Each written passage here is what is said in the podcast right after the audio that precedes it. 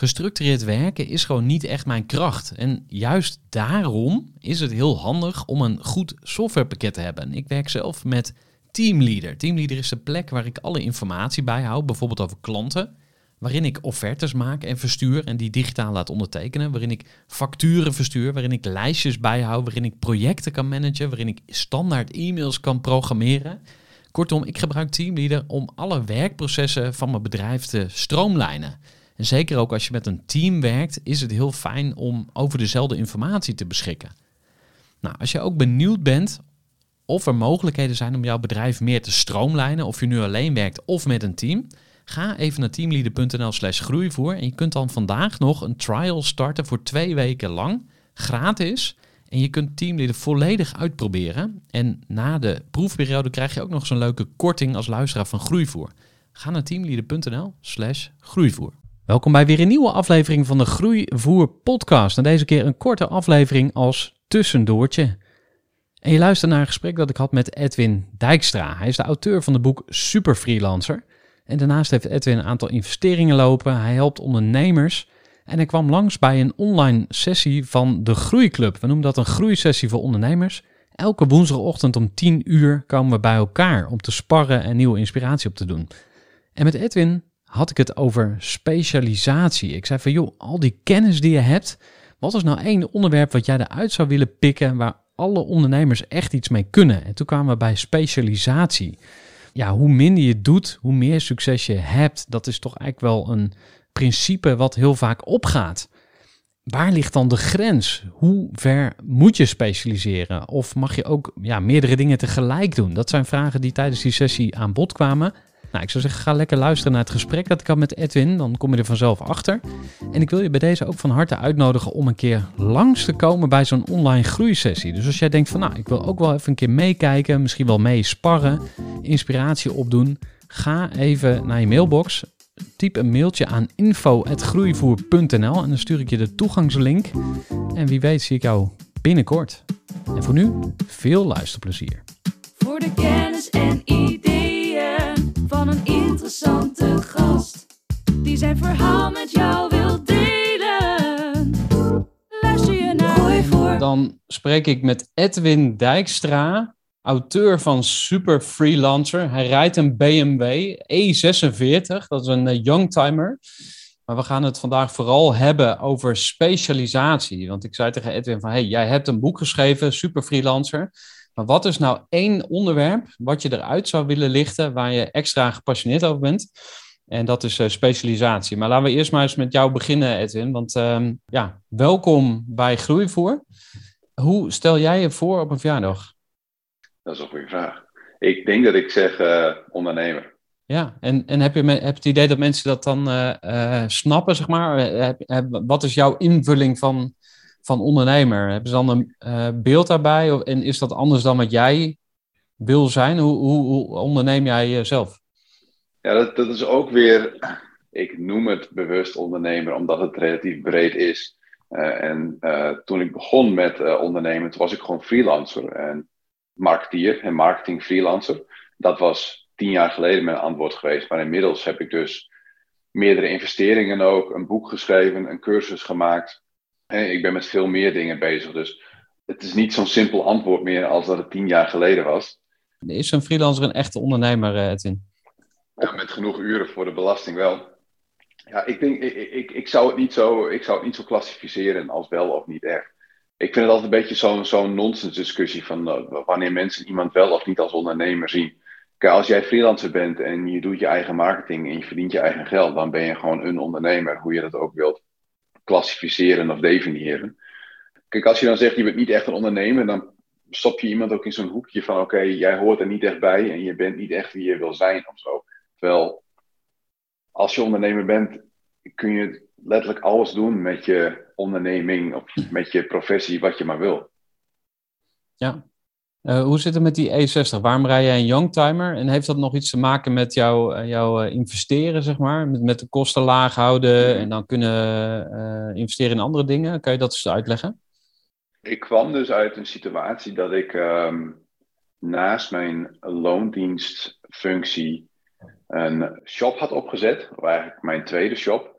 En die kreeg ik niet van de grond. En ik had al mijn geld erin geïnvesteerd. En het resultaat was eigenlijk dat ik na vijf jaar in een soort high-end omgeving zitten, een goede baan heb, hebben, in de prime van mijn carrière zou moeten zitten, gewoon hartstikke failliet was. Dat was ook mede de, een van de redenen dat ik dacht: oké, nu ga ik het gewoon voor mezelf doen. Want ik heb toch niks meer te verliezen. En de upside financieel is veel hoger dan potentieel nog iets meer verliezen, wat eigenlijk niet kan. Begin voor mezelf, maar ik ga het nu wel slim aanpakken. Ik hmm. ga zoveel mogelijk investeren in dingen die mij, in, in assets, om dingen die mij geld opleveren. En een auto is de slechtste, is, is eigenlijk de slechtste investering die je kunt doen. helemaal als je een nieuwe auto koopt, je stapt in die auto en hij is al 25% minder waard. Ja. Toen uh, ging ik investeren in, uh, in aandelen. Ik dacht, oké, het is nu belangrijk dat ik een potje opbouw, zodat faillissement niet meer uh, kan voorkomen in mijn agenda. En toen na vijf jaar freelancen, toen had ik zoiets van, oké, ik huur nu elke maand zo vaak een auto. Ehm, ik mis een beetje de vrijheid en, en de stap nu naar een, zelf een auto hebben is financieel niet zo groot meer. En wat ik toen heb gedaan is een autocoach ingeschakeld. Ik heb tegen die, die kerel gezegd van, dit wil ik ik wil een youngtimer met deze voorwaarden. Uh, en zoveel kilometers op, op, de teller. Het hoeft geen snelle auto te zijn, maar hij moet wel luxe zijn. En uh, dan koop je dus een BMW van uh, eh, 15 jaar oud voor 20% van de prijs. En het voordeel van een youngtimer is dus dat je, dat je de bijtelling betaalt over de dagwaarde. Dus dat wordt financieel meteen een stuk aantrekkelijker om meerdere redenen. Even een korte onderbreking met een belangrijke vraag aan jou. Want wat heb jij geregeld voor het geval je van de ene op de andere dag zou komen uit te vallen? Wat gebeurt er dan met je bedrijf, maar vooral wat gebeurt er met jou persoonlijk en ook in financieel opzicht? Samen met ASR voerde ik drie openhartige gesprekken over tegenslag en veerkracht. En dat deed ik met Saskia, Vincent en Pieter. Ondernemers met een bloeiend bedrijf die van de ene op de andere dag niet meer konden werken. En die verhalen hoor je in aflevering 256, 257 en 258 van deze podcast. Als ondernemer wil je natuurlijk niet uitvallen. En daarom is het belangrijk dat je veerkrachtig bent, want voorkomen is beter dan genezen. En als het dan toch misgaat, is het fijn dat je iets geregeld hebt, zodat je weer snel door kunt met ondernemen. Wil je weten hoe veerkrachtig jij nu bent? Vul dan in twee minuten de veerkrachttest van ASR in. Ga naar asr.nl/slash veerkrachttest ondernemers. Mm Nice. Maar laten we eens naar dat uh, specialiseren gaan, want dat zouden we eruit uh, pikken. En wat ik mhm. graag van je zou willen weten is, hoe zag jouw leven en je bedrijf eruit voordat je ging specialiseren? Ja. En hoe zag je leven en je bedrijf eruit na, uh, nadat je dat bent gaan doen? Wil je ons eens meenemen in die transitie? Ja, ik begon dus in 2012 met freelancen. Het was op dat moment nog naast mijn baan, maar dat werd ergens, ik geloof in eind 2013 werd het uh, fulltime. En uh, ik leefde eigenlijk nog steeds in de angst van dat faillissement. Dus als ik nu een klus niet aanneem, ga ik weer failliet. Dat was letterlijk mijn gedachte. En dat was super slecht. Maar dat is hoe de meeste mensen eigenlijk beginnen met freelancen of überhaupt ondernemen. Dat ze denken, oké, elke kans die op mijn pad komt, moet ik nemen, want anders. Dus mijn leven zag op dat moment uit dat ik bij verschillende klanten intern bezig was met heel veel verschillende projecten. Overal waar ik mezelf intern ook kon verkopen, oh, daar kan ik wel mee helpen. Oh, zet mij maar in die meeting. Oh, laat mij maar met die persoon praten. En het resultaat was dat ik na echt twee jaar zat ik echt, misschien wel in een burn-out, maar wilde ik het niet toegeven. Maar was ik zo ver dat ik, ik verdiende echt goed geld. Ik was goed in wat ik deed, maar ik vond er niks meer aan. En het was zo ver dat ik een vacature tegenkwam. Ik had, ik had dus ook weer zo'n gedachte om vanuit angst te denken. Ik had een spreadsheet met bedrijven waar ik zou solliciteren als ik weer failliet, zou gaan. En het bedrijf dat bovenaan stond, daar kwam eigenlijk mijn droombaan vrij. En toen dacht ik, oké, ik zit nu op een punt dat het freelancen, dit, dit komt niet goed. Ik ga solliciteren op die baan. En wat er toen gebeurde is dat ik in een sollicitatiegesprek zat met een dame die ernaast al aan het freelancen was. Dus naast haar baan daar als iets, iets met HR. Die wilde dat fulltime gaan doen. Dus die zag wat ik aan het doen was met de klanten waarvoor ik werkte. En die zei eigenlijk van Edwin, jij bent hartstikke gek. Uh, ik stuur jou weer weg. Um, ik had een vakantie gepland van een maand, dat had ik gezegd.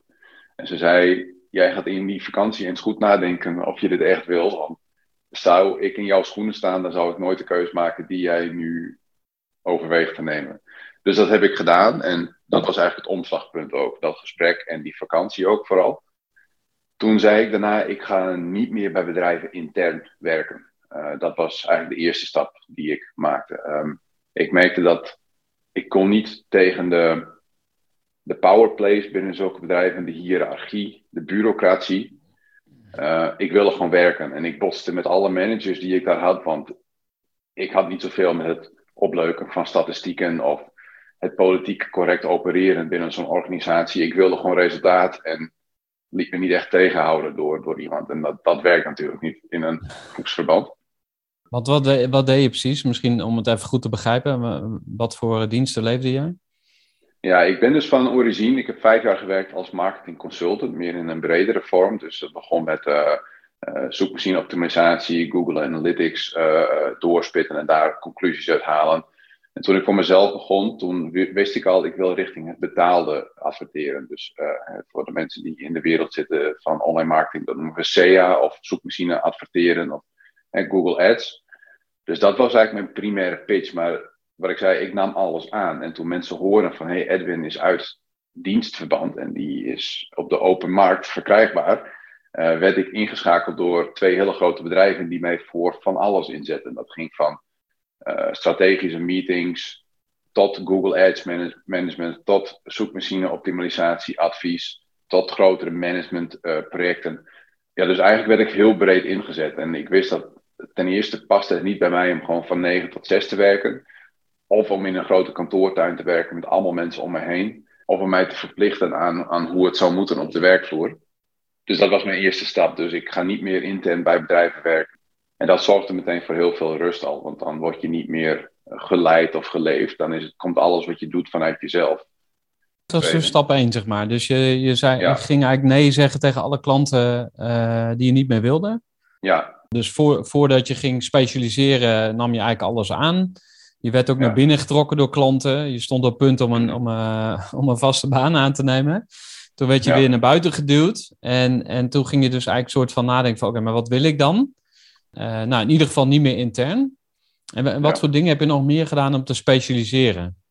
Ja, dus de tweede stap dat ik nam was uh, gewoon afscheid nemen van klanten... waar ik niet meer voor wilde werken. En een onderdeel daarvan was hè, een, een specificatie van voor wie wil ik niet meer werken. Dat waren dus ook klanten waar ik niet echt, die, net, die niet bij mij pasten, maar ook klanten waar ik werkzaamheden voor verrichtte, die niet bij hetgeen hoorden waar ik mij richting wilde specialiseren. Want ik wist dat ik gewoon betaalde zoekmachine advertenties uh, wilde managen.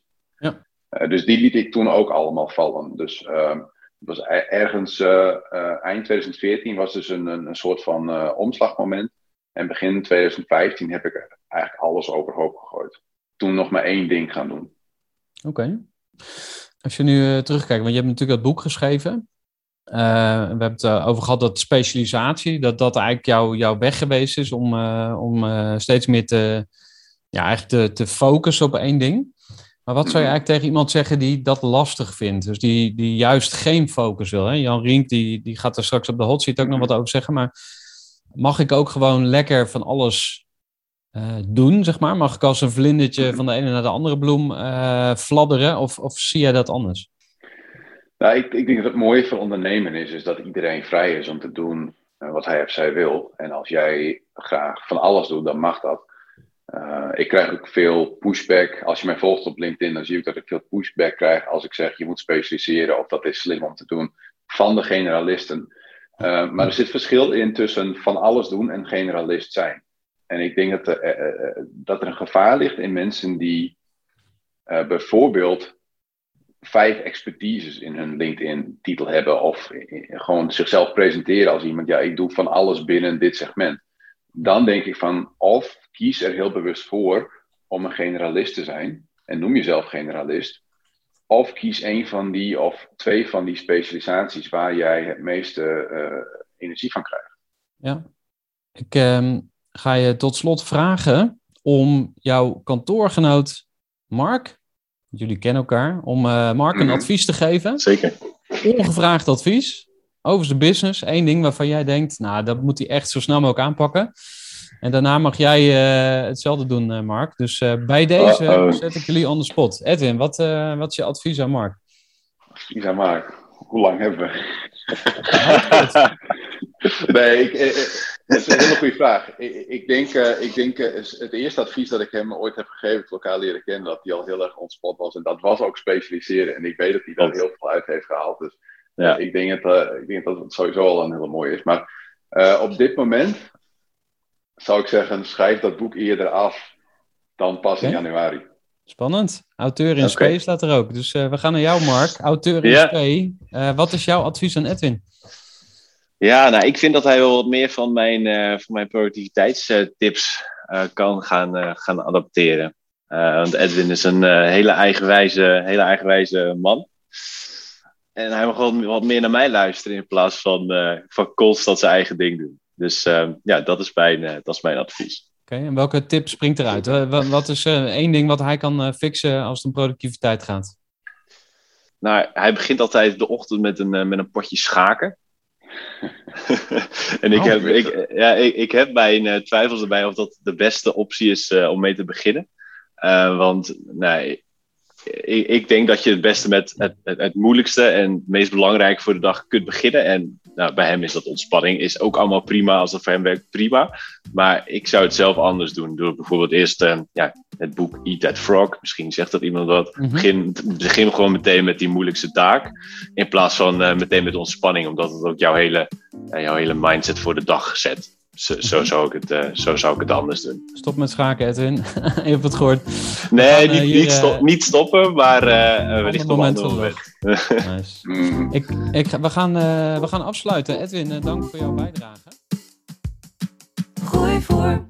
Gestructureerd werken is gewoon niet echt mijn kracht. En juist daarom is het heel handig om een goed softwarepakket te hebben. Ik werk zelf met Teamleader. Teamleader is de plek waar ik alle informatie bijhoud, bijvoorbeeld over klanten. Waarin ik offertes maak en verstuur en die digitaal laat ondertekenen. Waarin ik facturen verstuur, waarin ik lijstjes bijhoud, waarin ik projecten kan managen, waarin ik standaard e-mails kan programmeren. Kortom, ik gebruik Teamleader om alle werkprocessen van mijn bedrijf te stroomlijnen. En zeker ook als je met een team werkt, is het heel fijn om over dezelfde informatie te beschikken.